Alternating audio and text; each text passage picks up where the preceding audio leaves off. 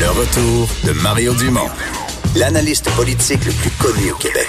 Cube Radio, Cube Radio. Autrement dit...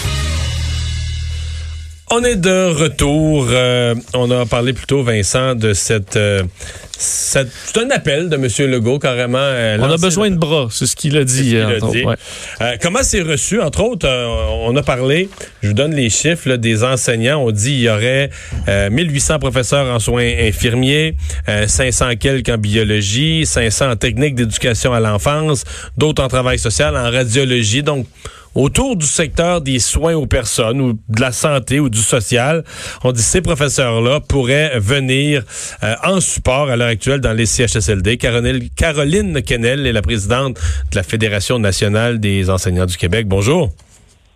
Bonjour, M. Dumont. Euh, est-ce que vous avez eu de la part du gouvernement, euh, avant que ce soit annoncé publiquement, certains contacts, certaines approches sur le sujet? Non, malheureusement, euh, on n'a pas reçu, euh, on n'a pas été consulté euh, avant euh, la publication de l'arrêté qui a été euh, qui, qui a été publié samedi matin, euh, à l'exception vendredi, donc le, la veille. Euh, Euh, le sous-ministre adjoint Eric Bergeron euh, nous a convoqué d'urgence à une rencontre téléphonique tous les syndicats pour nous annoncer la publication imminente de l'arrêté. Donc, euh, tout était décidé. On nous disait, euh, ben, c'était vendredi, que ça allait être imminent là, dans quelques heures. Finalement, ça a été vingt-quatre heures plus tard. Mais euh, malheureusement, en aucun cas, on a pu être consulté là, pour, euh, pour préparer le terrain. Mmh. Votre première réaction? Ouverture, ben, fermeture? Ben, bien sûr, on est ouvert. Là. On est en temps de crise. On, on, on regarde la situation. Euh, puis on, on voit bien là, que ce qui se passe au Québec concerne tous les citoyens. Fait que depuis le début, là, je dirais, euh, le monde syndical, notre notre syndicat là, est à l'écoute puis travaille. Mais là, il y a, en fait, pour nous, il y a un problème, c'est qu'on a reçu le mot d'ordre. Ben, on le sait, là, le treize mars, les écoles ont été fermées. Le vingt-deux mars, euh, le premier ministre a dit on finit la session partout euh, en enseignement supérieur, c'est-à-dire dans les cégeps, dans les universités à distance. Tout le monde s'est mis au travail, soit le trente mars ou le six avril, tous les cégeps ou à peu près, là, quelques minimes exceptions près, ont reparti la session à distance en, en accommodant les cours, et cetera. Fait que nous, nos enseignants, en ce moment, ils travaillent à temps plein, et qu'ils soient en, en, en soins infirmiers, en travail social, en technologie d'analyse biomédicale, tout le monde finit sa session à temps plein. Alors là, on a cette première directive-là qui nous dit « Finissez votre session. » L'enseignement supérieur est mis sur la liste là, des services essentiels. Fait que on, on met l'épaule à la roue, puis bon, euh, on l'a vu là, dans les semaines qui ont précédé, c'est pas toujours évident, là, hein, faire ces conversions-là. Alors là, on nous met un, un arrêté, on nous dit « Bon, mais tout, les, tout le personnel des commissions scolaires des cégeps peut être appelé à être redéployé. » Là, comment vous le comprenez? Ouais, l'arrêté, le décret, M. Legault semblait dire tantôt, ben c'est un décret, mais on les obligera pas. Comment vous l'interprétez? Là? C'est pas, c'est pas une conscription, là. Mais c'est ce que j'entends de ce qu'il a dit, là, parler là, de, d'un appel de, du devoir euh, du citoyen, quelque chose comme ça. Euh, on entend, euh, effectivement, là, on pense que c'est la meilleure solution là, si, euh, s'il y a des individus, et c'est déjà le cas, il y en a plusieurs qui ont déjà répondu à l'appel parce qu'il y avait déjà euh, des, euh, un appel qui avait été lancé il y a quelques semaines. Là, puis on, on a déjà, par exemple, en soins infirmiers, un certain nombre d'enseignants qui sont déjà dans le milieu, là, qui ont déjà un pied dans le milieu et qui travaillent, et qui ont, pendant les trois semaines où on était en arrêt, ont continué de travailler plutôt dans le milieu hospitalier. Mais là, on est comme pris avec deux, deux directives là, qui s'opposent. Là. Donc, on, on ne sait pas encore où sont les besoins. On a posé des questions. Euh, est-ce que c'est toutes les régions? Est-ce que c'est Montréal en particulier? C'est ce qu'on croit comprendre en ce moment. Euh, est-ce que c'est tous les programmes ou c'est soins infirmiers seulement? Euh, est-ce qu'on on parle également euh, de, de, d'immédiatement ou dans quelques temps?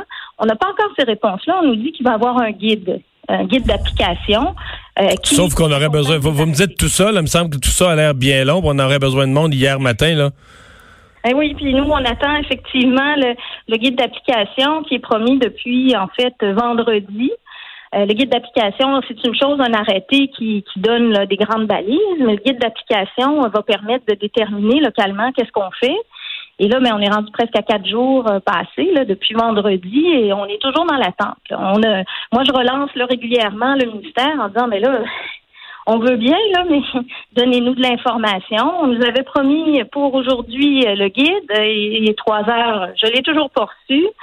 Euh, pendant ce temps-là, ben, on peut pas dire que les gens font rien, là. C'est-à-dire qu'on sait que, par exemple, dans les cégeps de Montréal, on a demandé au département là, de faire la liste là, euh, des, des professeurs, euh, puis ceux qui sont en ce moment en, en enseignement temps plein, puis ceux qui pourraient être disponibles, euh, ils vont euh, ils font en ce moment le tour de la question. Mmh. Mais tant qu'on n'a pas euh, une directive que... plus claire, on peut pas faire grand-chose. Est-ce qu'il y a eu une avancée? Je sais qu'on l'a fait pour les soins préhospitaliers, les gens en technique de soins préhospitaliers, euh, paramédiques, là.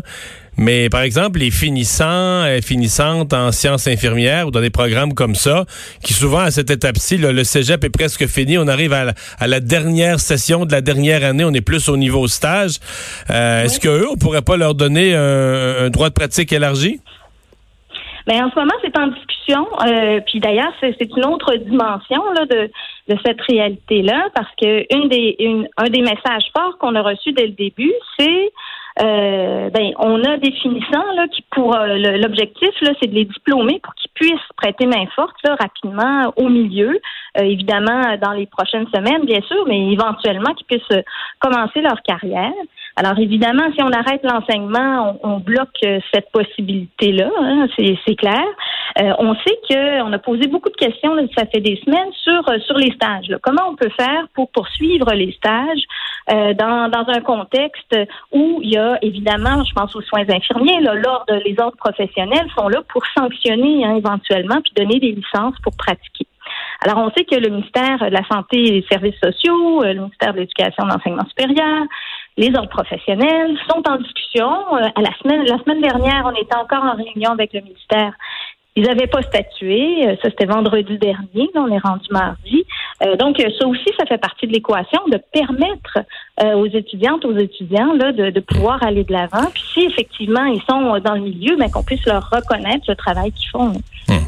Mais donc, vous, euh, vous dites, une fois tout ça dit, votre approche ou attitude générale face à la demande du gouvernement, c'est de l'ouverture dans la crise, face, face aux besoins. C'est ce qu'on, c'est ce qu'on dit depuis le début, là, hein? On est dans une situation euh, vraiment unique. Euh, particulière, euh, puis on a effectivement du monde qui est qualifié euh, dans nos rangs. Cela dit, c'est très inégal, là, puis on s'entend, euh, quand on, nos enseignants ils supervisent des stages, ils supervisent des stages euh, très souvent dans un département en particulier. Alors, si on est, par exemple, un prof qui supervise des, des stages euh, euh, en néonatalité, par exemple, puis qu'on fait en sorte que cette personne-là, ben, on la place euh, dans un contexte tout autre, ben, il va falloir, euh, d'une part, que... Ouais. Euh, on assure de la formation hein, de base, qu'on, parce que les personnes, je pense entre autres à soins infirmiers, il y a des responsabilités. Hein, c'est, euh, c'est un travail qui, euh, qui a une complexité. Là, on peut pas juste dire euh, allez là, puis euh, euh, donc il va falloir accueillir les gens, il va falloir les former comme il faut, il va falloir prendre le temps pour s'assurer que c'est, c'est, faut bien analyser cette situation-là. Mais là, on a une situation euh, de crise et on a besoin de bras. Merci beaucoup d'avoir été là, Caroline Kennel, présidente de la Fédération nationale des enseignants. Au revoir. Ça fait plaisir, M. Dumont. Au revoir.